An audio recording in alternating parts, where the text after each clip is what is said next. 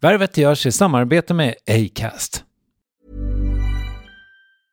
Ready to pop the question? The jewelers at BlueNile.com have got sparkle down to a science with beautiful lab grown diamonds worthy of your most brilliant moments. Their lab grown diamonds are independently graded and guaranteed identical to natural diamonds, and they're ready to ship to your door. Go to Bluenile.com and use promo code LISTEN to get $50 off your purchase of $500 or more. That's code LISTEN at Bluenile.com for $50 off. Bluenile.com code LISTEN.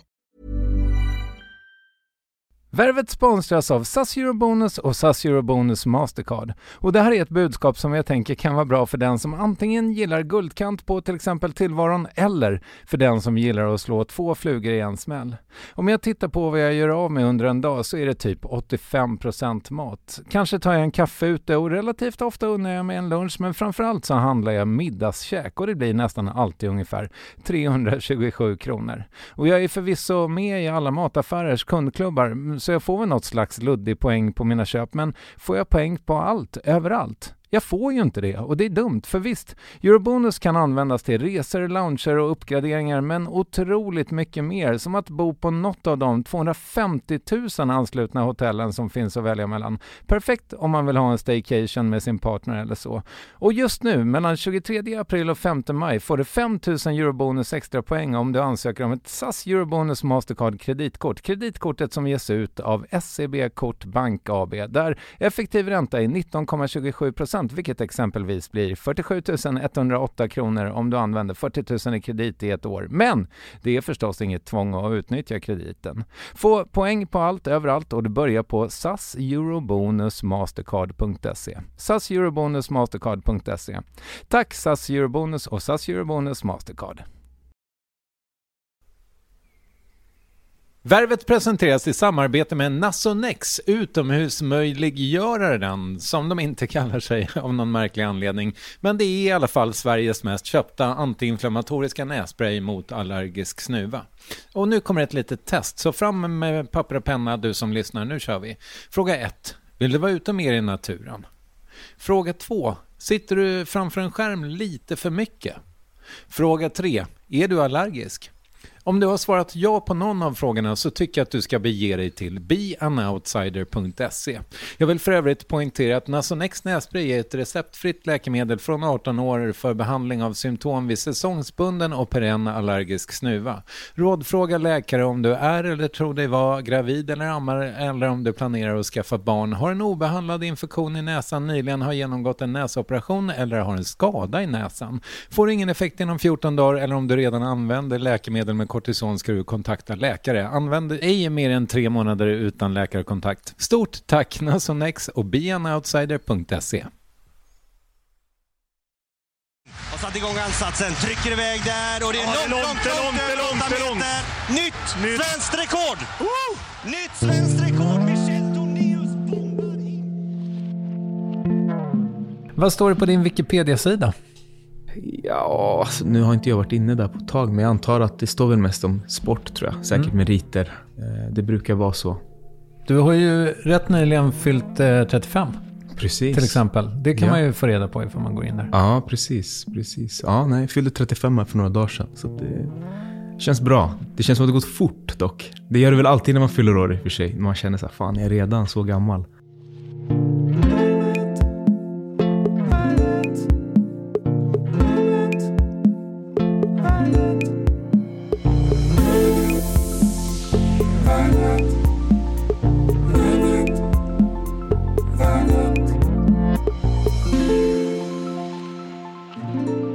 Ja, har man det minsta intresse för sport i allmänhet och friidrott i synnerhet vet man förmodligen vem dagens gäst är. Michel Tornéus har fortfarande det svenska rekordet i längdhopp med 8 meter och 44 centimeter och var en del av världseliten under nästan 15 år. Från genombrottet i SM och EM 2005 till 2019 då han la spikskorna på hyllan.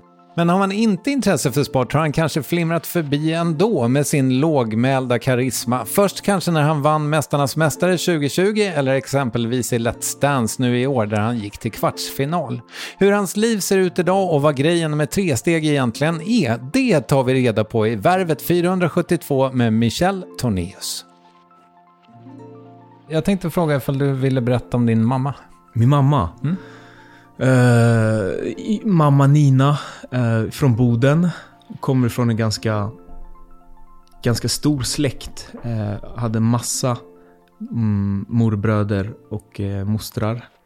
Bodde i, i Boden, pluggade Luleå och så när hon var Eh, vad var? Hon var ganska äventyrslysten. Du vet, hon hoppade fallskärm och gjorde sånt. Stack till, eh, nu ska jag inte blanda ihop här nu, men jag tror att direkt efter gymnasiet så stack hon till eh, Mosambik kanske. Var där i, i några år, eh, jobbade där nere. Jag tror hon var med och byggde sjukhus och, och så där nere. Eh, och sen när hon skulle hem igen så kände väl hon att så här, nej men Norrland är för litet för mig. Så hon flyttade till Stockholm. Eh, jobbade på, på sjukhus. Eh, har liksom... Ja, man, då på den tiden bodde man ju typ på sjukhuset liksom. Jag var där i några år, träffade min farsa. Eh, och så ja, fick de mig när hon var 23. Okej. Så att, eh, då flyttade de ut till, till Fittja. Eh, alltså, jag och min morsa har aldrig pratat så mycket om hennes bakgrund. Det är väl det, kanske. Att man har frågat lite här och där, men det är liksom... Vi har liksom aldrig pratat om, om grejer på det sättet. Hur gammal är hon? Född 63. Men eh, är det de som heter Tor- Tornéus? Ja, det stämmer. Så det är från... Eh, det är min morfars namn från början. Eh, som min mormor då tog. Så att egentligen så hette hon ju från början... Eller hon hette, men släktnamnet är egentligen Nilsson. Känns ganska bra att jag inte heter Nilsson om jag ska vara helt ärlig. Det sticker ut lite mer med Tornéus. Men det kommer från min morfar som är ifrån högst, högst uppe i, i Sverige. Eh, ett, en lit, eller han, eh, när, jag, när jag träffade honom första gången så då bodde han i en, en liten by som heter Nedre Soppero. Okej. Så det ligger liksom, ja, ja, det ligger högt där uppe. Är du någonsin tillbaka? I, eh, Jag har inte varit uppe i Norrland på... Egentligen sen min gudfar dog för några år sedan. På hans begravning. Och sen har jag liksom inte varit där uppe. Okej. Är det någonting liksom, eh, för jag antar att din mamma har lite släkt kvar? Ja, precis. Min mormor lever ju fortfarande och en del av, av hennes eh, släkt. Eh, så att eh, hon åker upp ändå en hel del nu. Morsan? Eh, morsan åker upp, ja. Jag har inte åkt upp så mycket. Eh, det är något jag egentligen behöver göra och borde göra och ska göra. Nu har jag tänkt. Men det har varit, för mig har det varit tufft. Jag hade en gudfar som betydde väldigt mycket för mig som gick bort.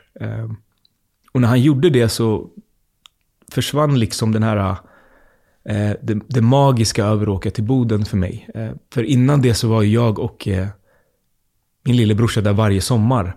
Så vi spenderade somrarna där, för morsan jobbade så himla mycket. Och försökte få ihop det ekonomiskt, hon skickade iväg oss två upp till Norrland till släkten. När han eh, gick bort så var det som att men då försvann den här magin över platsen. Det kändes som att det, det, jag, jag, pallade, jag pallade inte åka upp för att jag blir påmind om, om honom hela tiden. Eh, så jag har hållit mig borta, men det, det är någonting jag ska ta tag i, eh, tänkte jag nu. Min eh, farsa är född i Tornedalen och vi har varit där en gång. Det måste vara 20 år sedan kanske. Och sen har vi pratat om att vi ska åka dit en miljon gånger. Ja. Men man har ju liksom aldrig vägarna förbi norrut. Nej, nej, man måste ju planera in det. Så är det ju. Men samtidigt så känner jag ju det att jag... Man sitter ju här och pratar om så, ah, men vi kan ju åka till Spanien, man kan åka hit och dit. I slutet av dagen så är det ju en timmas flyg, så är man ju där. Eh, men det är prioriteringar. Hur gamla är dina barn? Eh, min äldsta dotter Lea fyllde sju nu. Eh, och min yngsta Cleo fyller tre nu i september. Okej. Så att vi hade ett litet mellanrum däremellan. Ja. Känner du liksom att du skulle på något sätt vilja visa var mormor kommer ifrån och sådär? Ja, ja men det, det, det, det tycker jag. Min eh, äldsta Lea har varit i, i Boden med, med min flickvän. Eh, så att de har varit uppe, även inte jag har varit med. Så att hon har sett lite, men hon kommer inte ihåg så mycket. Men, men jag vill liksom ta med dem och låta dem se den sidan. För det är så här, jag bor ganska nära där jag växte upp i Fittja, så att där åker vi förbi ganska ofta. Och, så att där vet de att pappa har växt upp. Men det kan vara kul för dem att se den andra sidan också. Eh, det var ändå, alltså saker jag gjorde där uppe. Alltså du vet, vi var ute och fiskade, och, du vet, man tältade. Man, man gjorde så här grejer som eh, ingen av mina kompisar hade gjort liksom. Eh, och det skulle vara kul att få visa om den sidan också. Visa mera miljön och, och allt sånt där. Mm. Ja, men gör det. Fast Ja. å andra sidan, de är ju så unga nu. Så Ja, nu är de så unga. Men jag, tror jag tror ju lite på det här att alltså man, för att växa som människa så måste man ju få se mycket olika saker. Man kan inte vara i samma, i samma rum och ha samma saker hela tiden. Utan då, då, då utvecklas man inte. Utan det är jävligt viktigt att man får ett bredare, ja, ett bredare perspektiv på saker. Tror jag. Vem är din farsa?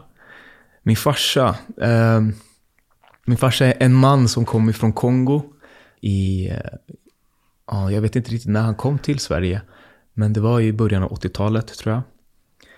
Han hade studerat mycket i, i, i Kongo, där han kom ifrån. Eh, och sen så är det ju ofta så att eh, det finns ju någon bild av att Europa är paradiset eh, i många länder i Afrika. Så att många tänker att ja, men, jag kommer från dåliga förhållanden, men bara jag tar mig till Europa så kommer allting bli bättre. Det, det här stämmer inte över alla, men många jag känner och många äldre män. Det finns någon bild av att Europa är ju liksom, ja det är paradiset.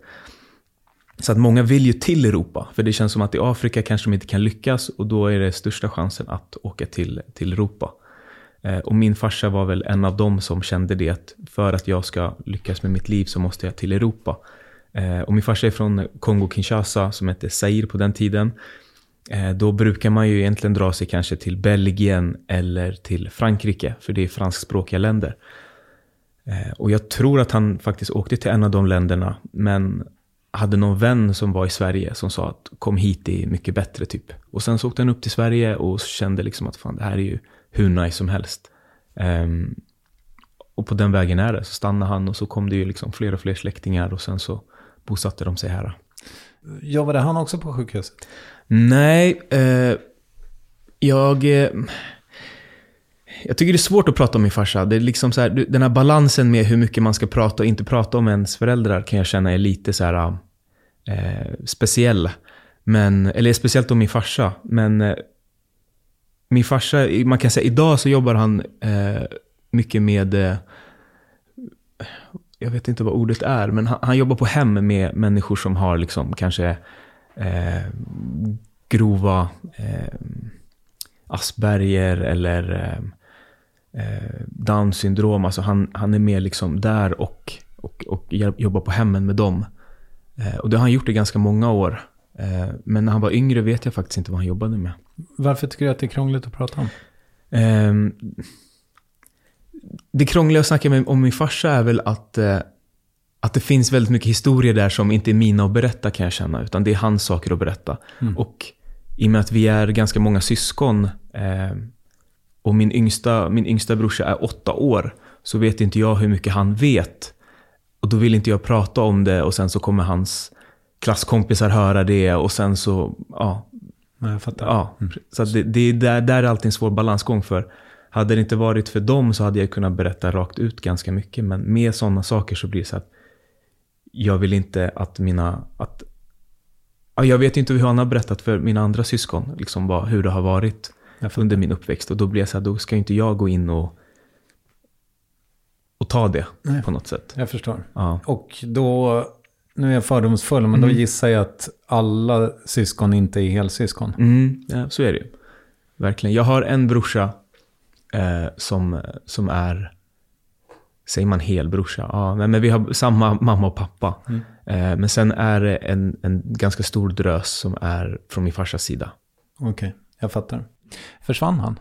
Ja, men det gjorde han. Eh, egentligen från det att vi, vi, jag vet inte varför, men på, av någon anledning så flyttade vi till eh, England eh, när jag var, säg, tre, fyra år. Eh, och skulle bo där, liksom. Men jag tror att det var där det liksom bröts mellan morsan och min, och min pappa. Och då var vi kvar ett tag, för vi har, eh, jag har ju, eh, från min farsas sida har jag ju liksom släktingar där också, så att vi bodde hemma hos dem. Eh, och det var väl ganska bra, men jag tror att min morsa tröttnade efter ett tag. De kände att man kommer liksom inte in i att få jobb och samhälle och allt. Och då hade vi ändå lägenheten stående i Fittja. Så att då tror jag hon bestämde sig för att ah, men nu, nu flyttar vi hem. Liksom. Det är bättre att han går i skola och, och så upp i Sverige. Så att då flyttade vi hem igen. Så jag vet inte hur länge vi var där. Ehm, jag har ganska, dålig, ganska dåligt minne av, av liksom mycket från när jag var liten. Det är liksom, jag hittar små bitar här och där, men jag, kan liksom inte, jag har liksom ingen tidslinje över saker. Kan du inte fråga mamma då? Ja, vi, vi har pratat lite om det, men... Det, ibland är det svårt. Det är svårt. Min mor, jag tror inte min morsa vill inte alltid prata om saker heller. Eh, så att ibland är det bara svårt att ta upp saker. Jag håller på att jobba med mig själv nu. Över, alltså, och går att få hjälp just för sådana saker. Att liksom börja processa saker och, och börja förstå lite mer vem man är. Eh, för jag har nog varit en person som skjuter mycket åt sidan och bara fokuserar på, på, små, eller på vissa detaljer. Eh, som, som idrottare har jag liksom haft nu ett tioårsspann där jag bara fokuserar på idrott. Pratar du med mig om saker utanför, då kommer jag liksom knappt ihåg saker. Men samtidigt är det så att mycket kommer ju upp nu när jag suttit och pratat med min då, då, då kommer det upp saker helt plötsligt. Så här, du vet, bara, fan det där, just det. Och så bara hittar man så små detaljer här och där. Men det är väl det att man, man fastnar på vissa saker. Censurerade du just ordet terapeut? Men hon, hon jag vet inte om man kallar det terapeut. okay. Så det var därför. Jag vet inte. Jag fattar. Ja, eh, hon är liksom... Eh, jag vet inte vad hennes titel är om jag ska vara helt ärlig. Alltså det är väl liksom någon blandning av psykolog, livscoach. Eh, ja, sådär. Har du hittat henne på Blocket eller? nej, nej, faktiskt inte. Utan det var... Um, hon hörde av sig till mig. Eh, eller så här, när jag var med i Mästarnas Mästare så satt jag och pratade om det här om, om tomheten efter idrotten. Och då var det ju väldigt många som hörde av sig direkt. Så här, Hej, jag kan hjälpa dig eh, som det blir. Eh, men många av dem, inte alla, men många av dem ibland kan jag känna att folk vill bara hjälpa en för att de ska kunna använda det på något sätt. Men hennes mail, när hon skrev, kändes så genuint i vad hon liksom... Hon berättade om sig själv och, liksom vad hon gjorde. Och, och jag kände liksom, jag fick något förtroende i det mejlet till henne. Eh, och sen har vi liksom jobbat på sen dess i ett år. Mm. Och hon jobbar just med, eh, egentligen mer med typ så här hon är utbildad psykolog och har jobbat med det, men utöver det så har hon även så här, hon, hon hjälper, hon coachar liksom vdr och, eller folk som liksom, i arbetsmarknaden. Så att det är därför jag inte riktigt, jag kan inte Nej, jag titlar. Jag, jag, kan idrott. Jag ja. försöker lära mig det andra nu. Men, men börjar bilden klarna då? Alltså, jag tänker, eh, om du kände dig otroligt jävla vilsen? Ja, eh, och det det gör jag fortfarande, skulle jag säga. Eh, jag vaknar fortfarande upp och ifrågasätter om jag gör rätt. Eller vad ska jag göra för någonting än idag. Eh, inte lika mycket. Eh, just där direkt efter mådde jag ju faktiskt väldigt dåligt. Alltså det var ju verkligen så här, eh, sitta hemma och, och känna en tomhet som jag aldrig har känt förut. Eh, men eh, någonstans så sparkade man väl sig själv i, i röven och så sen är det dags att gå upp och, och, börja hitta något att göra. Och nu har jag ett jobb och jag trivs jättebra men tankarna flyger fortfarande in igen lite då och då. Så här, är det här det jag ska göra? För det är ju liksom aldrig på samma, det, det ger ju inte samma, det är inte samma glädje, eh, samma kickar, samma nivå som det var med idrotten. Och det är svårt att känna det, men jag får acceptera att det aldrig kommer bli så någonstans så måste man väl det, men någonstans känns det också väldigt tråkigt och jobbigt att jag inte ska få känna det man har gjort. Nu svävar jag runt överallt här, men typ om man tar en, en grej som nu, det senaste jag gjorde var ju Let's Dance. Som är egentligen en helt annan värld för mig.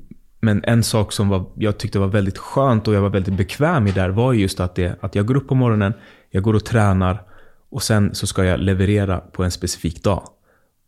Och det är ju så mitt liv har sett ut. Jag går och slipar på detaljer för att sen kunna åka och tävla och leverera. Sen tillbaks in i studion igen, jobba på och försöka förbättra. Så att Let's Dance för mig var ju väldigt skönt på det sättet. Så att för mig då när jag gick ut, när jag åkte ur programmet så var det ju nästan en liten minikris igen där jag kände så att oj nu har jag fått vara i den här bubblan som jag egentligen trivs i. Till att helt plötsligt gå ut och börja känna igen så här, vad, vad, vad ska jag göra nu igen? Mm. Vad har du för jobb? Eh, Jag jobbar som eh, en eh, PR-konsult, skulle jag säga. Kommunikation. Eh, Mm. Vilket är väldigt roligt. Men det är ju inte friidrott. Om man tittar på eh, gamla fotbollsspelare så blir de ju alltid tränare eller sådär. Eh, och det är väl för att man ska få ha kvar Ja, just den precis. rytmen. Alternativt så får man jobba liksom med sin självkänsla och känna att man är värd att älska även om man inte har den där prestationen. Ja, och, och det är det, det är det jag jobbar på just nu. Just det, det här sista du sa. Liksom att, för jag har, ju, jag har ju värderat mig själv väldigt mycket efter idrotten. Idrotten har ju varit det som gjort att jag har känt mig trygg. Och det är ju det när man har suttit och grävt då med min coach. Eh, så har man ju märkt det att jag, jag värderar mig själv väldigt mycket efter vad jag presterar. Och det har varit väldigt viktigt för mig då att prestera för att i princip folk ska tycka om mig. Eh, och när man säger det högt så här så låter det ju dumt, men det är liksom så det har funkat i min hjärna. Att, eh, och det, det är ju synd liksom, att man ska känna det, men det, det, har varit väldigt, det har varit intressant. Just det här för mig, som till exempel då Let's Dance, var ju väldigt intressant att behöva kliva in i ett rum och inte vara idrottaren längre. Det som jag har liksom tagit med mig när jag har vetat om att ja, men jag är bra på det här, då har jag kunnat känna mig trygg. Och då kliva in i ett rum med, med eh, Carola och, och, och, och alla andra och, gjorde ju att man i början kände sig ganska, ganska underlägsen på ett sätt. Att oj, det här är ju duktiga personer. Och det, gör jag, det har jag gjort ganska ofta nu när man går in i ett rum och känner sig att oj, här känner man sig underlägsen. För att jag inte haft idrotten har kunnat backat upp mig på ett sätt. Men det är någonting som ja, man måste jobba, bara fortsätta kämpa och, och hoppas att man hittar rätt liksom. Mm. Ja, men skulle man kunna säga att du har varit i någon slags depression? Eller? Ja, alltså jag, jag, jag kan inte definiera liksom vad, vad som är vad, men i början mådde jag ju väldigt dåligt. Det gjorde jag. Verkligen. Jag tror, för mig var, handlar det mycket om att när jag väl kan sätta mål, det är ju då jag mår bra. Och det var ju så att när, först satt jag hemma och så var allt piss kände jag. Men så när jag började känna så här att nu har jag energi och kraft till att ta tag i det här, då mår jag ju genast mycket bättre. Så att eh, då var det ju, liksom mitt mål var ju i princip så här, okej, du måste fortfarande betala räkningarna hemma. Eh, du måste hitta ett jobb, du måste börja liksom i den vevan. Och sen så lyckades jag lösa ett jobb.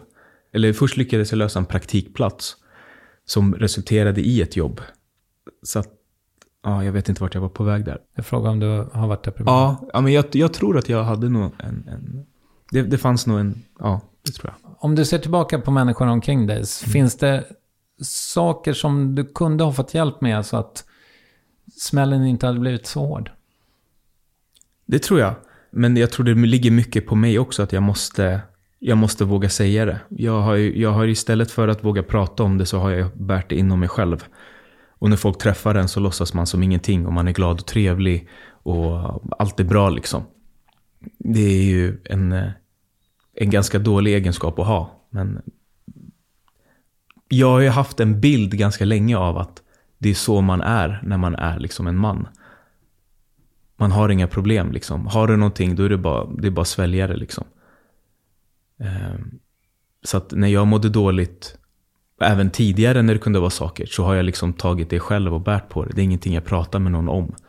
Jag har liksom, min bild, min bild när jag hör sådana saker är bara att fan det här är, sitter du och klagar om det här, det är liksom folk som har det för jävligt överallt i världen och så ska jag sitta och klaga på att jag inte vet vad jag ska göra, mitt jobb. Din tjej då? Hon har nog sett, sett det också, men jag har nog maskerat det ganska väl. Och vi har ju pratat om det nu efterhand, mer. Men jag tror både hon och jag har nog varit ganska... Inte riktigt veta hur vi ska handskas med det som, som har varit. Ja, jag har varit dålig på att kommunicera runt sådana här saker, verkligen. Och mm, som sagt, när någon frågar mig så har allt- har allting varit bra. Jag tänker så här att, nu vet jag, alltså jag förstår att det är jävligt speciellt att vara med i Mästarnas Mästare och att ni liksom blir filmade från morgon till kväll. Liksom. Men där sitter det ju massa människor som har gjort den där resan som du gjorde. Mm. Fick, du någon, liksom, fick du någon slags inspiration eller? hjälp därifrån? Nej, det, det skulle jag inte säga att jag fick. Eh, dels för att det var ju precis då jag la av. Det var fyra dagar efter. Typ. Ja, så att det hade ju liksom inte riktigt eh, hunnit smälta än på det sättet. Men sen så tror jag det, det handlar om vad man är för slags person. Alltså alla kanske inte har... Eller så här, det kanske, de kanske haft andra saker utanför som har betytt väldigt mycket på ett annat sätt. Eller haft andra saker att göra. För mig var det verkligen... Liksom jag, var, jag var pappa, pojkvän och fridrottare. Det var liksom det jag var. Och eh, de andra kanske har haft en, alltså en egen, känt sig liksom vi pratar om det här med självkänsla. De andra kanske har haft det. Liksom, så att de har inte behövt plocka det från idrotten som jag var tvungen att göra. Men du, jag tror att jag vet att när du var sex bast så var det någon tjej på gården som Mm. tog med dig på att testa friidrott. Stämmer. Ja, Det var eh, våran, så att vi hade, där vi bodde i Fittja så är det ju det är fler familjers Eh, så vi bodde på elfte våningen högst upp. Och där var det liksom tre, tre dörrar. Eh, så att det var våran dörr och sen var det en granne som jag inte kommer ihåg vad hon heter, vi kallar henne mittengrannen. Eh, men så var det då andra dörren och där var, bodde eh, Tina hette hon. Tina är eh, fyra år äldre än mig. Eh, och har en stora syster och en lillebrorsa. Eh, och min morsa och deras morsa blev jätte, jättenära. Liksom, när de flyttade dit. Vi flyttade dit 86 liksom, när jag var nyfödd. Men våra dörrar stod alltid öppna och vi liksom, det, det var familj. Alltså det var verkligen så här. Jag, hon är min stora syster. Om någon frågar mig så säger jag att det här är min stora syster. Eh, så att vi gick, du vet, när hon, i och med att hon var lite äldre så tog hon ju alltid med mig på, på det hon skulle göra. Jag sprang alltid efter som en så här jobbig unge. Eh, så att typ, jag kommer ihåg att vi samlade på hockeybilder. Jag vet ingenting om hockey, men Tina samlar på hockeybilder, då ska jag också samla på hockeybilder. Vi åkte på så här typ, ja men du vet, på mässan när det var så här typ polismässan eller om det var något som hände så var jag alltid med. Och då vet jag att då tog hon med mig på friidrott en gång. Eh, det var en prova på-dag. Eh, det var en liten förening som hette Tullinge Tumba finska förening som liksom anordnade det här för ja, alla barnen. Så vi åkte dit och testade och jag fastnade verkligen direkt. Jag tyckte det var så jäkla kul. Vi spelade ju liksom fotboll och brännboll på gården men det här var det var bara roligt. Jag vet inte liksom vad det var, men det fanns någonting som jag tyckte var väldigt roligt i det där. Och jag tror att jag var ganska duktig. Och det gjorde ju också att man tyckte att det var roligt. För det blir ofta så att är man duktig på något så tycker man typ att det är roligt. Vad var det för grenar du fick prova? Eh, vi, eh, vi stötte kula, eh, vi sprang typ så här 40 meter i en gympasal och så hoppade vi höjd. Funkade allt det där Ja. Mm. Jag var ganska duktig i alla, alla grenarna. Och då frågade jag dem så här, vill du testa på eller vill du börja liksom? Och då kände jag så ja varför inte? Det var liksom, vi bodde ganska nära friidrottsarenan. Vi kunde liksom cykla dit på 10 minuter. Eh, och jag gillade liksom, människorna var snälla och trevliga. Så är Tullinge Tumba finska förening din moderklubb? Det är min moderklubb, ja. Ah, wow. okej. Hur länge var du kvar där? Ehm, till att jag var el- 10 eller 11 år gammal. Så jag var bara fyra, fyra fem år. Ja. Eller bara, det var Ja. halva ditt liv då. Ja, precis. Nej, så att, men eh, det var en jätte, jättefin tid, jätterolig klubb. Ehm, ja, jättemycket, man, man, många kompisar. Eh, och det var väl kanske det också, att det var väldigt kul att få en, en massa nya kompisar. Eh, som man hade utanför skolan, som man åkte till. Eh, jag vet att i början när jag gick i skolan så hade jag det lite tufft eh, med de andra i min klass. På Eh, vilket sätt? ja, men det, det tog ett tag att komma in i klassen. Ehm, ja, Okej. M- Mobbar de dig? jag vet inte om jag skulle kalla det mobbad, men jag var väl kanske lite, lite utfryst där. Okej. Ehm, På vilka grunder? ja, kanske hudfärg, kanske för att jag bodde någon annanstans. Det, det, jag kommer liksom inte ihåg det så mycket. Det enda jag kommer ihåg är att min farsa kom ju till skolan något år senare och tog med sig massa så grejer som ifrån hans hemland för att visa. För jag, jag var den enda svarta killen i, i, min, i min årgång. Eh, Så att han tog med sig så lite trummor och lite kläder och lite så här schyssta eh, tavlor och så. Du vet, barnen fick testa lite och, och fatta liksom den kulturen. Och efter det var det bra. Okej. Så att, sen var jag, jag var nog ganska, ganska energifull liksom som kille. Jag hade mycket energi och sprang och gjorde konstiga grejer. Så att, så att, men jag kom, in, jag kom in sen och sen har det varit bra sen dess. Nej men då, då var det kul och det var väl det också. Det gjorde väl kanske också det att då när man åkte till friidrotten så kände man sig ganska duktig för man var snabbare än alla andra. Mm. Och kunde hoppa högre än de andra liksom. Hade du det så hela din uppväxt att du var bäst? Eh, ja, alltså jag var ganska duktig. Jag var liksom, jag vann typ så här, de hade något som hette så här Stockholmskuppen där man typ så här skulle kolla ut vem som var den snabbaste, typ, ja, tioåringen i Stockholm. Det, det vann jag liksom. Eh, så att jag var ganska, jag var ganska duktig när jag var liten. I min, års, alltså i min årskull. Ja, jag förstår. Mm. Men någonstans 12-13 års åldern så säger någon läkare till dig att du inte kan belasta knäna. Mm, precis. Eh, jag åkte på något som heter, uh, ska jag säga, slatter heter det. Det är när liksom brosket växer i... eh, Jag tycker det är så konstigt att det verkligen, det kan ju inte heta det egentligen. Ja, men du, vet, du har ju så en liten knöl här. Ja. Alltså det är någon broskbit som liksom Mm. flyttar på sig. Eh, och då gick, jag- gick jag till vårdcentralen i Fittja. Eh, och läkaren sa till mig att, att jag inte fick belasta knät på två år. Och säger du det till en 12-åring liksom, som älskar friidrotten så att vet, jag grät och var, ja, blev förstörd som man blir. Eh, men det jag gjorde istället var att jag gick och spelade fotboll då istället. För jag tänkte det är gräs, det belastar inte knät lika mycket. Eh, så då fick jag ju känna på den här lag, lagidrottsdelen eh, som inte jag hade gjort. Jag hade ju bara kört friidrott innan. Och det var inte för dig. Det var inte Eller? för mig, nej. Nej. Nej, men det var mer en grej tror jag för att jag, jag hade kompisar som liksom höll på. Mm. Eh, så att då var det så här, typ, ja men jag kan vara med och spela, men jag var inte så duktig. Men eh, nej, så där, var, där var faktiskt min friidrott på väg att, liksom, att, att dö ut. Du han börjar bli tonåring, du kommer liksom andra intressen. Vet, hänga i centrum, vara med kompisar, hitta på bus, eh, åka till andra ställen och, och träffa människor. och Få stryk. Ja, det också. Så att, eh, så att jag var på väg att liksom, men jag hade tur. Vad drog in dig igen? Ja, men jag, jag, jag ville börja lite igen, för jag tyckte ändå det var, det fanns någonting som jag fortfarande tyckte var kul med friidrotten. Så att jag gick på några träningar, men den gruppen jag hamnade i var liksom inte riktigt... De gjorde det mer för att det var kul. Alltså, den min tränare jag hade haft innan, han var ganska så här... Han körde ganska liksom, hårt med oss. du vet. Vi åkte iväg till en riktig friidrottsbana på en gång i eller en eller två gånger i veckan. Och det, vi tävlade väldigt mycket. Till att jag kom tillbaka och så var det lite mer så här, typ, ja men vi, vi tränar i gympasal och har kul.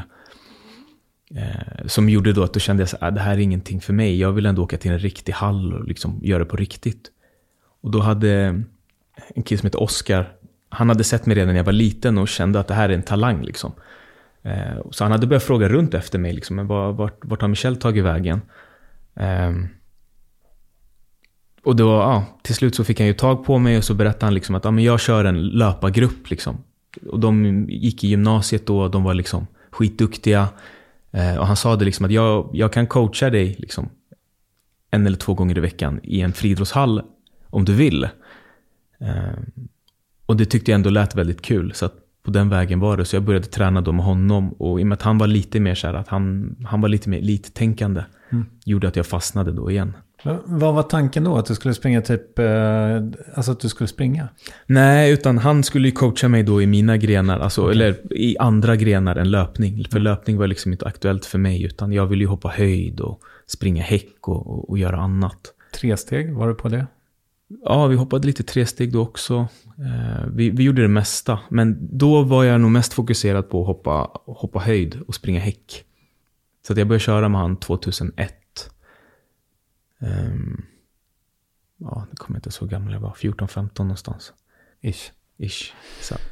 Men kom du tillbaka till de där resultaten igen då ganska snabbt eller? För nu är ju barnen omkring dig äldre. Ja, ja men precis. Att, men 2001 så började vi träna tillsammans. Eh, vi, körde, vi, ja, vi körde på ganska mycket där ett tag, men samtidigt var jag liksom inte riktigt helt investerad i det, utan jag tyckte fortfarande det var kul att hänga med kompisar och, och göra annat. Men, men han var...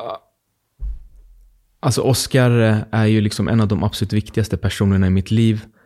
Eh, fortfarande idag. Men jag brukar berätta en historia om när jag var, det kan ha varit 2002 kanske, en so på sommaren och så skulle liksom, då skulle jag träna Eh, på ett ställe som heter Brunna IP som ligger liksom på norra sidan av kommunen. Men på den tiden hade vi flyttat till södra så att vi bodde i Tumba. Och det tar väl med bussen kanske en halvtimme att åka bort. Eh, men så ringer kompisarna på morgonen och säger att de ska iväg och bada. Eh, jag tycker det låter skitkul. Det är klart jag ska följa med på det. Så att jag följer med dem eh, bort. Och sen så börjar min telefon ringa. Då är det ju Oskar. Och då vet jag ju att han är ju på, han är på Brunna. Och, eh, och väntar på mig för vi ska träna. Eh, så jag ignorerar telefonen. Eh, men han fortsätter liksom ringa hela tiden. Och till slut så är det ju liksom någonting, alltså mitt samvete säger väl åt mig att nu får du fan skärpa dig liksom. Men ändå så tar jag upp telefonen och sen så försöker jag dra en liten sån här, oj jag har glömt, oj jag är liksom på, jag är, jag är i Möllebaden nu liksom. Jag, vi får köra imorgon typ, något sånt. Men då sa han åt mig så här att han bara, han bara Michel, nu har jag åkt en halvtimme till en helt annan plats för att jag ska coacha dig. Och jag, jag, jag lämnar inte förrän, förrän du, du är här. Han bara, jag väntar här. Han bara, det är bara att åka hem och hämta grejerna, jag väntar här. Så att det var bara, ja, jag tog mina grejer, åkte hem, packade väskan och åkte iväg och tränade. Och det passet, han sa ingenting om det liksom. Han var bara tyst och så körde vi passet. Och sen dess är det som att, sen dess har jag liksom bara, okej, okay, den här killen, han, eh, han är min ringhörna liksom. Mm. Men um, nu sa du så här, för en stund sedan att du inte riktigt vet vad det var som liksom fångade dig med mm. friidrotten. Men jag tänker, om jag funderar på vad jag tycker är elegant med det, eller vad man ska säga, och, mm. och som jag också tyckte var roligt när jag var liten, var att det var så här, det, det är en så himla ren prestation på något sätt. Det är ja. så 100% kvantifierbart också. Mm, det är så här, längre eller kortare än det förra, eller längre eller kortare än den andra. Precis. Som du tävlar mot. Ja. Och jag tänker att det liksom är något eh, vackert i den där renheten. Det, det håller jag med dig om. Eh, det fina är ju just det där att jag kan förlora en tävling, men jag har gjort det absolut bästa någonsin. Och det, det finns någonting, um, försöker hitta ordet på svenska, satisfying. Mm, tillfredsställande. Uh, ja, i det. Att, att veta att du kan, all, ja, men som du säger, du kan mäta din prestation. Um, var det bra eller var det dåligt? Det, det, det, ja, det, det finns något väldigt bra i det. Men du måste ju vara expert på att veta exakt vad du behöver för förutsättningar för att göra det där lite längre hoppet. Ja.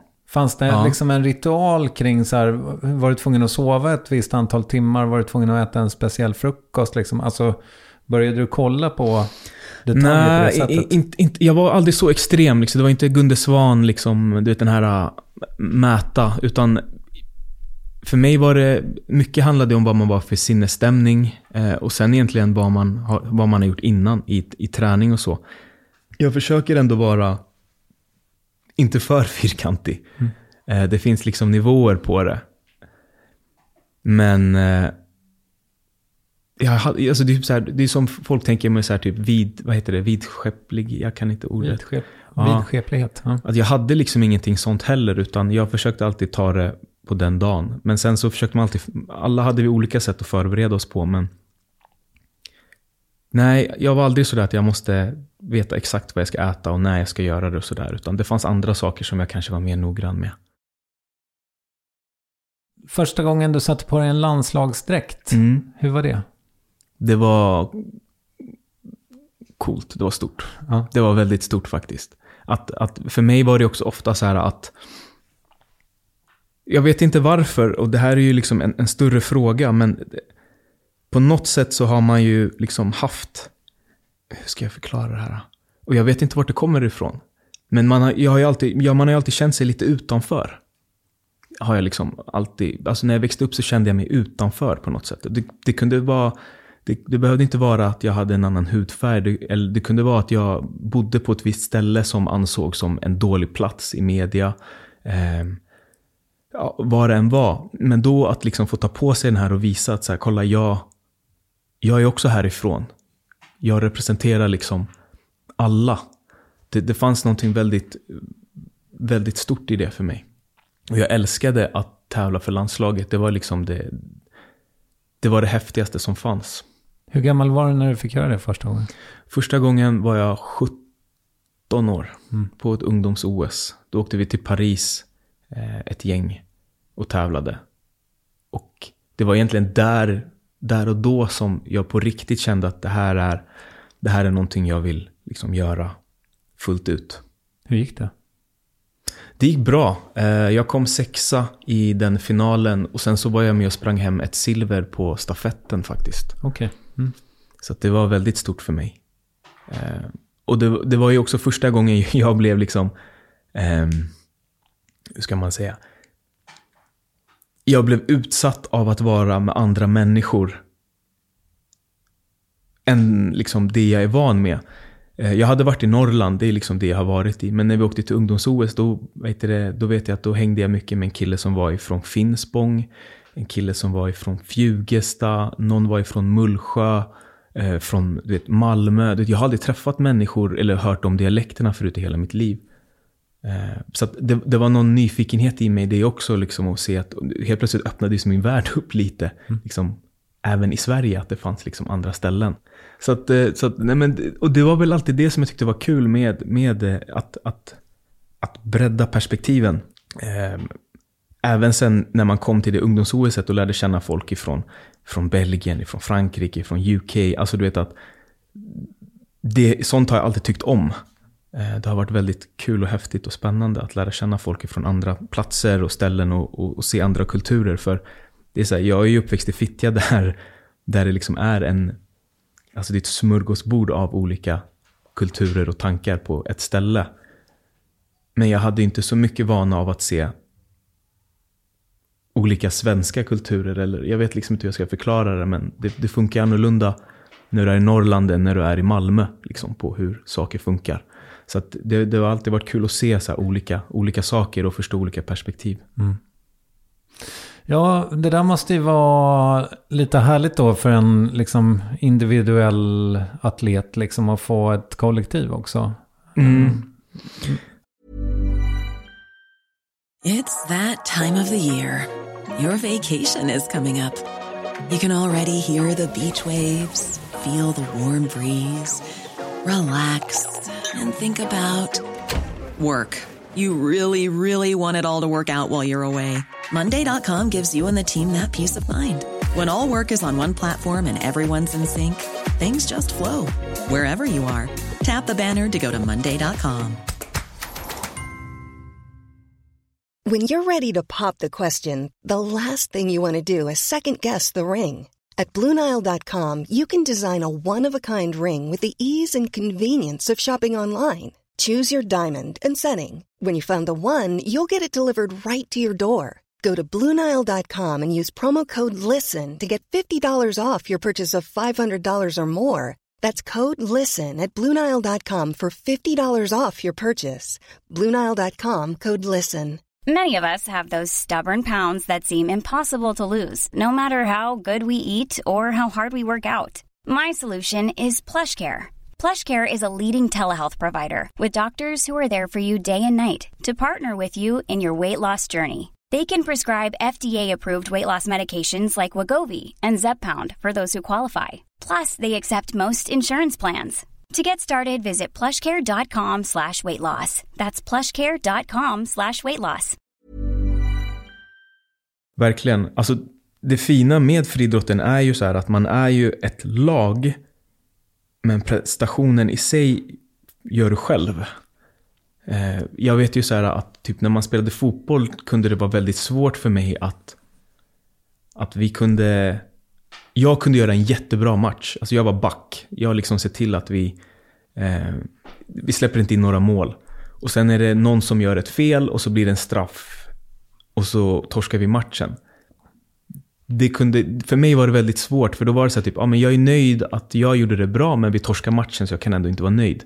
I friidrotten är det lite lättare att så här typ, ja men gjorde jag skit nu så är det jag som har gjort skit. Gjorde jag bra nu så är det jag som har gjort bra. Efter din första förening där som jag tyckte jag var så duktig som kom ihåg namnet på. Fittja Tullinge, Tullinge Tumba Finska Förening. Ja, just det. Så. Och sen blev det Hammarby eller? Nej, sen gick jag faktiskt till en klubb som heter IFK Tumba. Okej. Eh, och var där fram till eh, 2010. Och då bytte jag till Hammarby. Men Oskar hade du med dig hela vägen? Här. Ja, Oskar hade från 2001 tills jag la av 2019. Jag hade, vi hade ett break på två år dock, där jag stack till USA. Okej. Han ville inte följa med?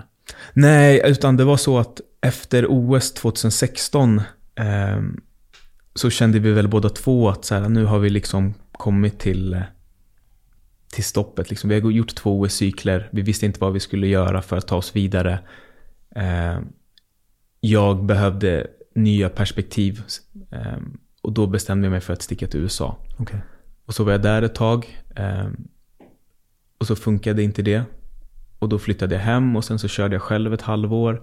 Men så bestämde jag mig för att jag ska lägga av nästa år. Och då kände jag så här, då frågade jag Oskar, vill du köra, mitt, vill du köra sista året med mig? Liksom, vi avslutar det här tillsammans. Och det, så blev det också? Mm. Är det liksom normalt att lägga av när man är, vad var du, 32? 32, ja. Det är väl väldigt olika tror jag.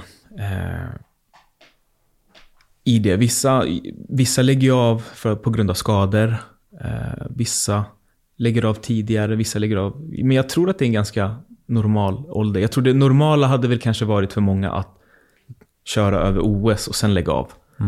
Så att det hade ju varit då om jag sa så "Ja, men jag kör 2020 för att det är OS i Tokyo och sen lägga av. Just det. Det var lika bra att du inte gjorde det. Ja, det var väldigt... Det var tur att jag inte gjorde det. Men det är också så här att jag kände att jag kan inte gå och lura mig själv längre och känna att jag måste, att jag vill.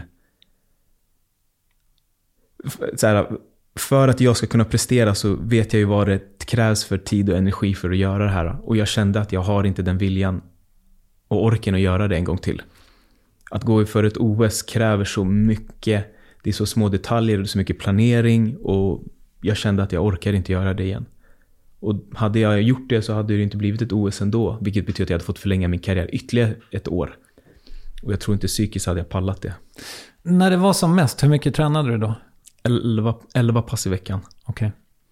Så vi körde två på måndag, två på tisdag, ett på onsdag, två på torsdag, två på fredag, två på lördag.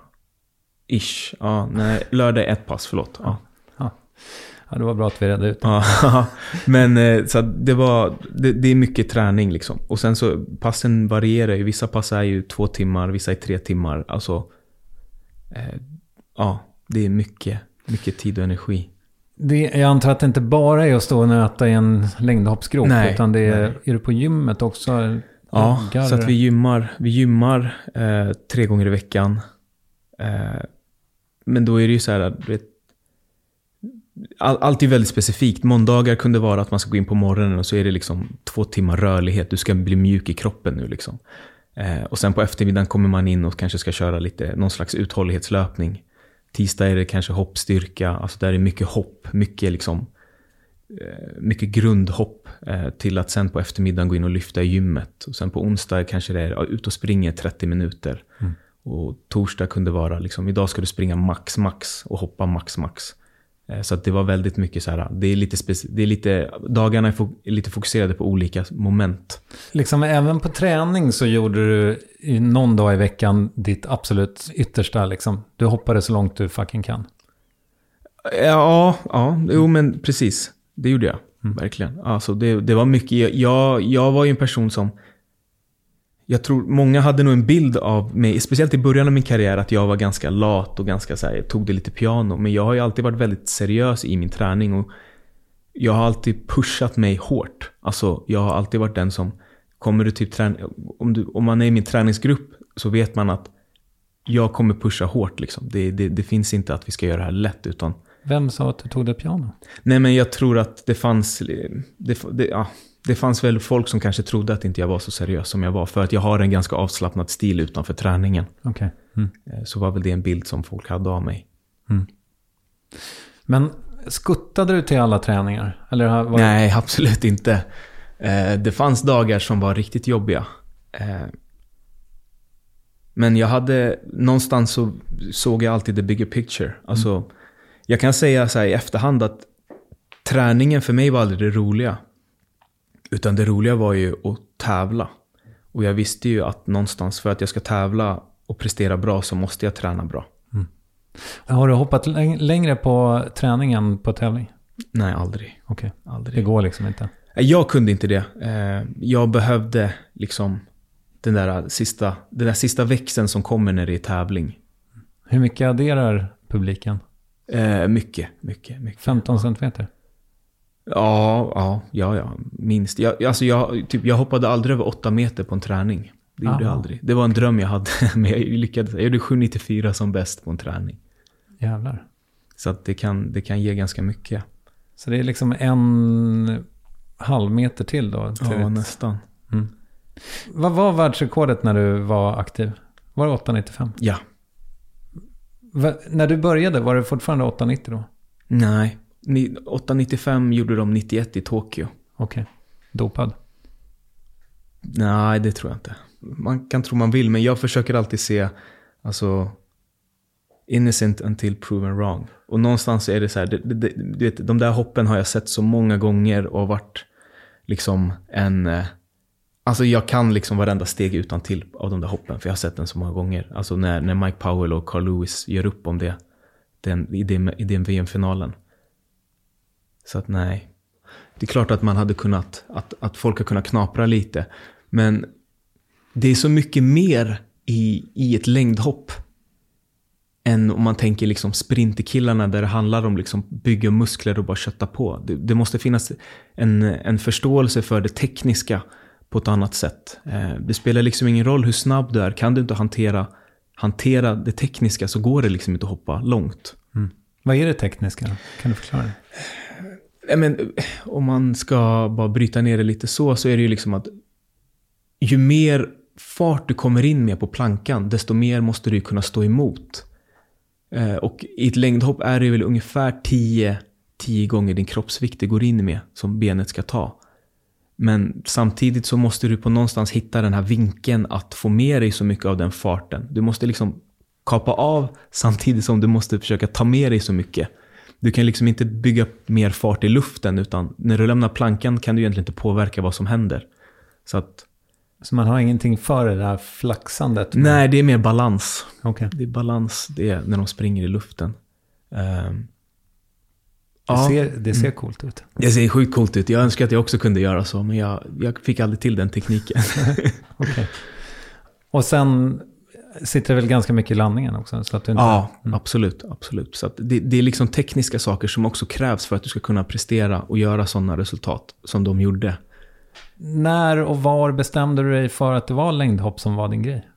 Det var efter ungdoms-OS där 2003 när jag var 17. När jag kom, när jag kom fyra, eller när jag kom eh, sexa i den OS-finalen så kände jag att det här är nog grenen jag ska satsa på. Eh, Men sen så fortsatte jag ändå göra lite annat. Jag sprang en del så här lång häck och var ganska duktig i det också. Eh, Vad är det? 800 meter? eh, På den tiden körde vi 300 meter häck.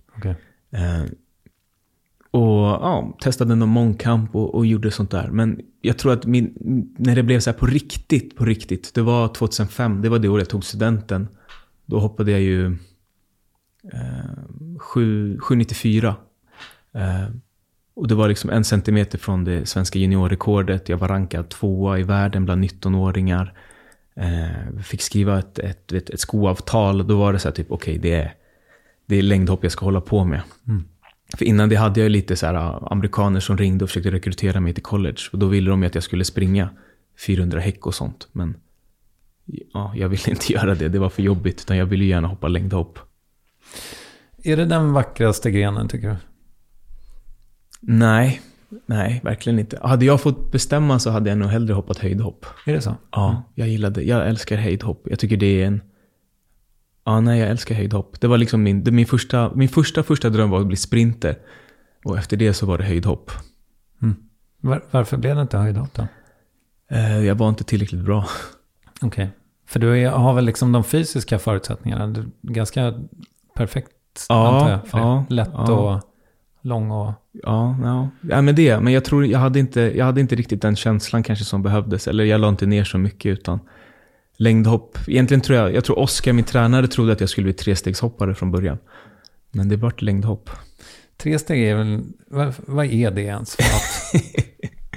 Ja, det är en speciell gren.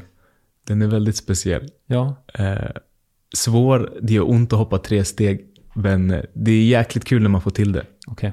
Ja. Ja, jag fattar.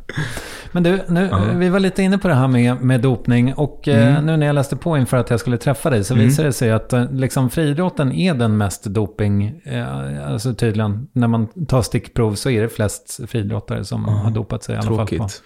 I alla fall på eh, motionärsnivå. Och det kan man tänka sig kanske är någon slags fingervisning ändå. Varför är det, varför är det så, tror du? Jag tror att eh, dels är väl eh, friidrotten en av den grenen som, eller sporten som flest människor kommer i kontakt med. Alltså den, det är den grenen som, jag skulle säga, efter fotbollen alla typ har testat, liksom världen över. Um, det finns liksom länder där man kanske är villig att ta en chansning för man vet att lyckas jag så livnär jag kanske hela min familj med det här. Eh, och det är ju en sån där grej som vi som är födda och uppväxta här kanske har svårt att se det. Eh, men i Kenya där, där man kanske inte, ja, man kanske inte har det, eller andra länder också för den delen, men det, du vet att man vet att det här kan liksom göra att jag kan säkra min familjs framtid om jag springer den här maran och tjänar de här pengarna. Då, kanske, då, då, då är man väl kanske lite mer villig att ta, ta lite genvägar. Sen är det inte alla som, som tänker så, men det är liksom en av de sakerna jag har tänkt på när man tänker på det. Att det här är... Ja. Har, det- har det varit nära dig liksom? Har du sett det? Doping? Mm. Nej, faktiskt inte. Jag känner liksom överlag i, i svensk idrott att vi...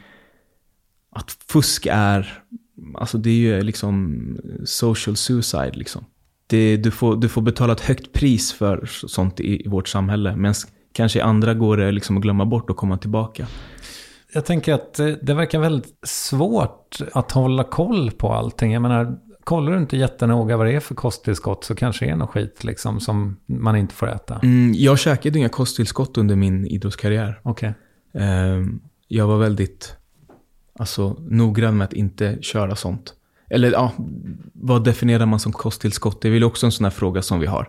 Jag drack ju en, en eh, jag, jag köpte ju någon sån här Gainomax eller någonting och, och, drack efter träningarna. Men jag satt inte med de här pulverburkarna liksom och satt och shakeade utan jag höll mig ganska långt borta ifrån allt sånt.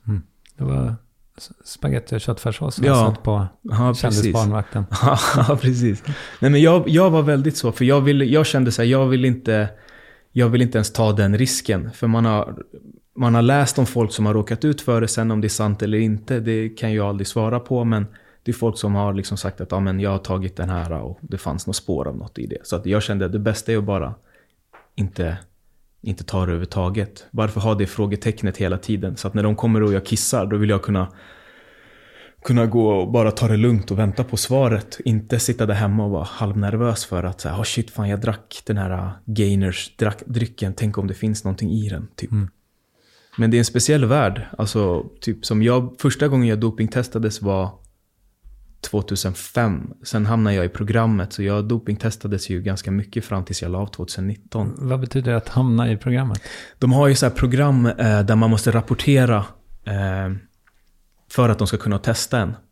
Och mina sista 5-6 år var jag med i WADA-programmet som gör att, att jag testas ju mycket.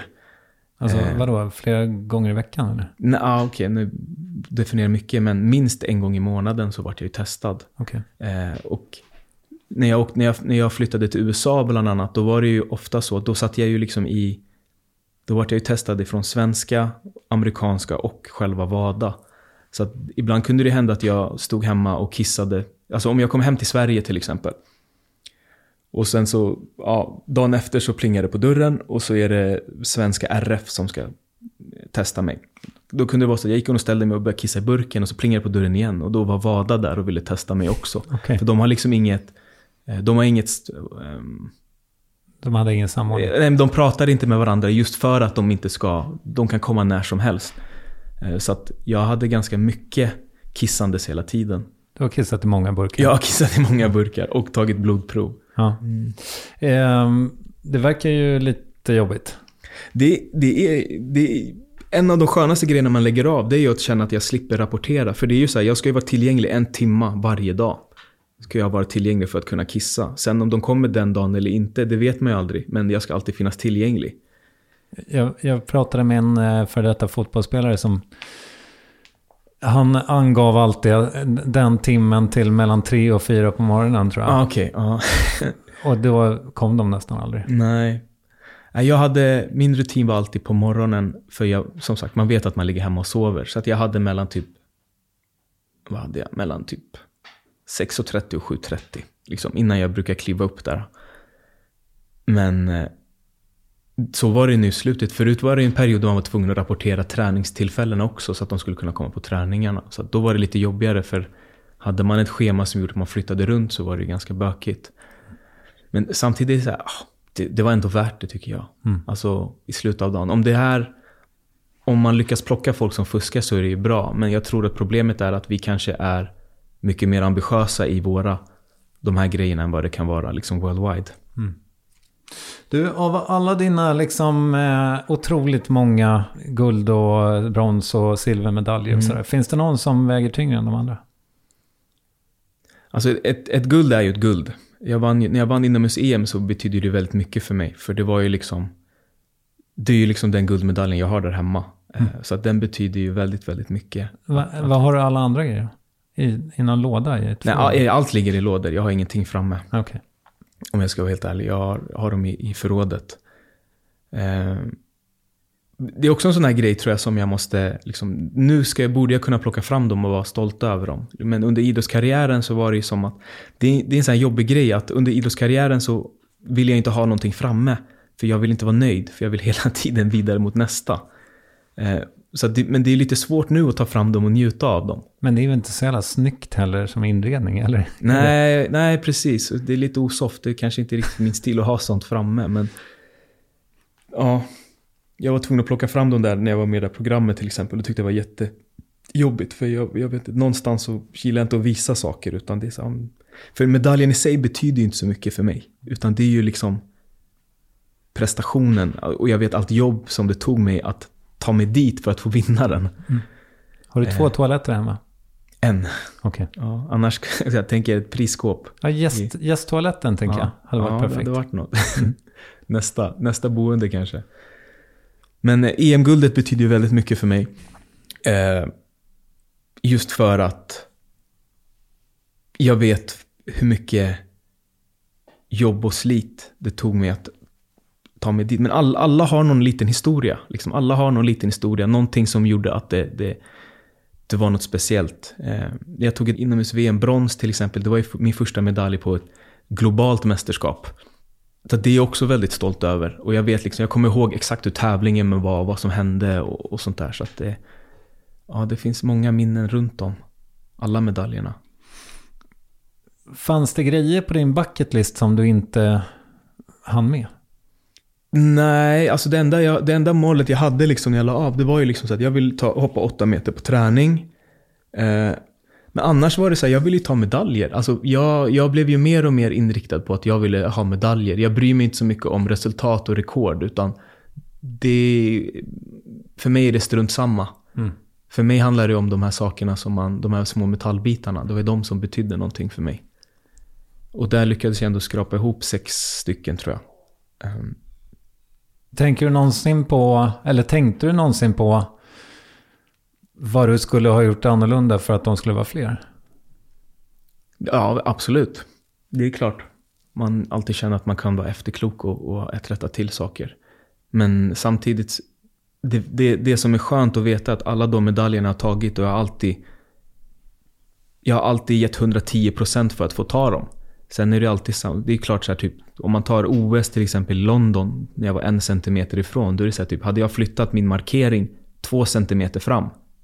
Då hade jag inte trampat, jag hade fortfarande inte trampat över, då hade det varit två centimeter längre och då hade jag haft en medalj. Men så går det inte att tänka, utan jag tänker istället, jag gav 110 procent den dagen, det räckte till en fjärde plats. It is what it is. Jag är jävligt stolt över det ändå. Så att, ja, det är farligt, jag tror det är farligt att börja tänka så. Eh, Det blir lite den här rymden oändlig tanken liksom. Man, man kan alltid känna sig att jag kunde ha gjort det och det bättre. Är det Härligt att vara lite kändis. Eh, ja, ja, alltså ja, lite kanske. Jag vet inte, jag tänker inte så mycket på det, tror jag. När du var och köpte kaffe nyss Ja. innan du kom hit. Kände de igen dig? Nej, det tror jag inte. Jag blir obekväm när folk känner igen mig. Faktiskt. Jag brukar, och sen är det så här, typ när jag går så, det är inte så att jag går och scannar av, utan det är mer typ om jag går bredvid någon, som, eller någon jag känner som bara, ah, så, såg du, du skulle ha sett de där två vände sig om, eller bla bla bla. Men det är svårt också, för det är så här, nu, är jag, nu känner ju folk igen mig, inte på grund av mina prestationer, utan nu känner de igen mig för att jag har varit med i ett dansprogram. Liksom. Det är lite nytt för mig. Det är en helt annan målgrupp än vad jag är van med som kommer fram och pratar. Men jag tänker att, eh, för en, du gav en intervju förra året tror jag med s- Morgonpasset när, de, Mm. när du sa att du, du skulle kunna tänka dig att programleda. Ja. Är det fortfarande en i tanken? Ja? Mm. ja. Det är mer för att jag tycker det är en rolig utmaning. Tror jag. Det skulle vara en rolig utmaning att göra. Ja, jag vet inte, alltså jag tycker, jag fick verkligen så här, när jag var på Mästarna så tyckte jag liksom det var så, jag tyckte det var kul och spännande med hela den här produktionsvärlden. Ehm, Jag gör ju små produktioner inom mitt jobb nu, men du vet, det är så häftigt när det är så stort maskineri som ska funka för en sak. Alltså, alla har ju ett mål under den produktionen, det är så här, vi ska göra ett så bra program som möjligt. Men så har du ju någon som måste se till att ljuset är rätt, att ljudet är rätt, att, lamp, alltså, att, att tävlingarna är rätt, eller det finns manus. Det, alltså det är så många olika saker som passar in för att en sak ska bli bra. Och det tycker jag är så spännande. Plus att det är ju återigen det där som du jagar då, med Mm. prestationen. Precis, och det är kanske det också som ligger lite spännande i det. Att då blir det ju så här typ att man kanske, du gör det här programmet, nu ska vi göra det här så bra som möjligt. Hur förbereder vi oss för att det ska bli så bra som möjligt? Och så tuggar man vidare. Och det är, jag försöker hitta nya, nya sidor hos mig själv som jag inte har. För jag är en ganska tillbakadragen person. Jag hörs inte, syns inte mycket. Eh, utan jag, liksom, jag, gör, jag, jag kör mitt race. Eh, kollar på mina sociala medier så är inte jag den mest aktiva där. Utan jag tar lite saker som det är. Och då kan det vara kul att då komma in på ett ställe där jag måste tvingas ställa mig lite framför och prata och göra saker för att se hur hanterar jag den här situationen. Kan jag bli bekväm i den här situationen? Eh, det är som med föreläsningar, jag håller ganska låg profil där också för jag känner inte mig riktigt bekväm att vara där. Men jag måste utmana mig själv och ställa mig där också. Ja, jag misstänkte att du får göra en och annan sån. Men det är liksom inte, det är inte där vi kommer se dig om tio år. Jag tror inte det, man vet aldrig. Det är det. Jag känner mig ganska öppen om allt just nu och bara försöker liksom ta in nya intryck och nya lärdomar från överallt. Eh, Det är det som är så roligt nu när man träffar, för jag har ju bara hängt i en värld där jag bara har hängt med mina idrottskollegor. Nu sitter jag med dig här som har helt andra erfarenheter och tankar och då är det kul att höra hur du tittar eller ser på saker ifrån ditt håll. Liksom det är så jag tror att man utvecklas och alltså, man växer. Snyggt. Fick du ihop det med någonting som du sa för skitlänge sedan? Ja. Och därmed är det dags att eh, gå in på frågor du inte fått förut. Okej. Succémomentet. Vem skulle egentligen vinna i en fullkontaktsfight? Är det Stefan Löfven eller Ulf Kristersson? Ja, men Löfven är ju stu- större. Han, Mm. har väl lite, han har lite kilo på honom. Räckvidd. Så att, ja. Men sen tänker jag, Kristersson har ju också lite den här, jag kan tänka mig att han springer långt och snabbt. ja, men det är Löfven är ändå stor. Han är, inte, han är ju liksom från Norrland, liksom så här, du vet. Ja, nej. Får han tag i Ulf, då är det kört Ulf. Ja, precis. Ja, ja, jag lägger nog min slant på, på, på Lövet. Vem tar hand om dina ögonbryn och hur går det till? Ingen. Ingen tar hand om mina ögonbryn, utan de ser ut som de gör. okej. Du noppar inte ens. Ibland tar... Jo, tjejen har tagit bort här ibland. Det har Ja, blivit ser. lite. Du ser, jag visste det. Ja, jag ljuger bara här. Ja. jag försöker. Hörru, hur lång är den perfekta sommarbyxan? Eh, den ska vara precis över, uh, an, vad heter det? Anklarna. knölen, Mm. anklarna. Ja, den ska liksom inte ta i brallan, eller i skon, utan den ska vara precis ovanför. Så du jobbar inte kortbyxa helt enkelt? Ibland shorts, då ska det vara precis ovanför knät. Jag förstår. Vilket är ditt bästa argument för att eh, Vasaloppet ska förbjudas? Jag har inte ens tänkt på Vasaloppet. Men, eh, ja, det finns väl ingen riktig snö? Eller? Nej, det är, ett rimligt argument. Hur ofta klipps tånaglarna? Eh, det är väl olika. Men jag försöker, så när jag märker att de blir lite långa, då klipper jag. Var det viktigt när du var aktiv? Att klippa dem? Ja. Ja, då hade jag det faktiskt. Det brukade jag göra. Men det är mest för att man har så tajta eh, dojor. Så tar du långa strumpor, så paj, eller långa sko, eh, naglar, så pajar du alla strumpor. Jag fattar.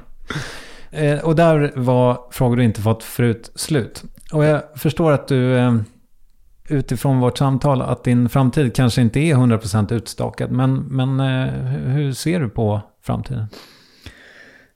Alltså just nu, eh, just nu så vill jag ju bara fortsätta jobba och utvecklas inom, inom kommunikationen. Eh, det är ett spännande, det är ett spännande plats tycker jag. Eh, jag tycker man lär sig fortfarande väldigt, eller jag lär mig väldigt mycket där fortfarande. Och sen bara försöka hitta de här sidoprojekten som, där jag kan utmana mig själv på ett annat sätt. Mer mig som person. Så att jag ska bland annat jobba i, i OS-studion lite grann. Så det blir kul att prata lite friidrott, för det, det gör man ju inte så ofta längre. Eh, Och sen får vi se. Det, det känns som att det finns, det finns mycket roligt där ute. Man måste bara ja, ja, ta sig dit på något sätt. Tackar jag. Ja. Kanske. Ja, precis. Men i alla fall på de sakerna som man vill göra. Men man måste få frågan också.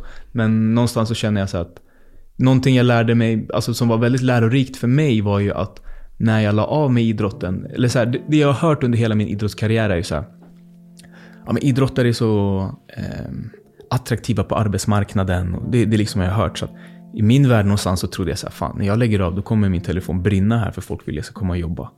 Det var inte en enda som ringde. Så att då insåg jag att man måste ta tag i saker själv om man vill få något gjort.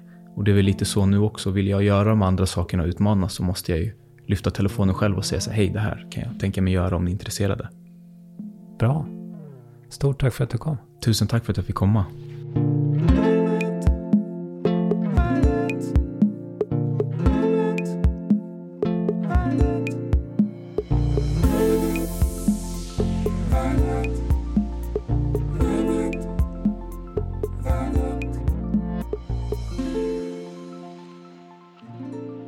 el Vilken mysig ung man, eh, Michel Tornéus. Kanske måste det bli fler idrottare i värvet trots allt. Kanske redan i nästa vecka. Den som lever får se. Och hör vi planerar för hösten. Hör av dig med gästönskemål på Instagram där jag läser och svarar på i princip allt. Att varvet heter den här podden där.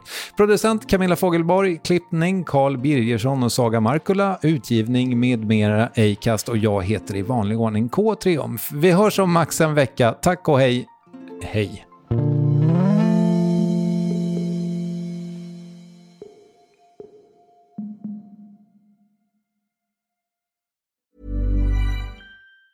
Normally, being a little extra can be a bit much, but when it comes to healthcare, it pays to be extra. And United Healthcare makes it easy with Health Protector Guard fixed indemnity insurance plans. Underwritten by Golden Rule Insurance Company, they supplement your primary plan, helping you manage out of pocket costs without the usual requirements and restrictions like deductibles and enrollment periods. So when it comes to covering your medical bills, you can feel good about being a little extra. Visit uh1.com to find the Health Protector Guard plan for you. Planning for your next trip? Elevate your travel style with Quince. Quince has all the jet setting essentials you'll want for your next getaway, like European linen, premium luggage options, buttery soft Italian leather bags, and so much more. And it's all priced at 50 to 80% less than similar brands. Plus, Quince only works with factories that use safe and ethical manufacturing practices. Pack your bags with high-quality essentials you'll be wearing for vacations to come with Quince. Go to quince.com slash trip for free shipping and 365-day returns.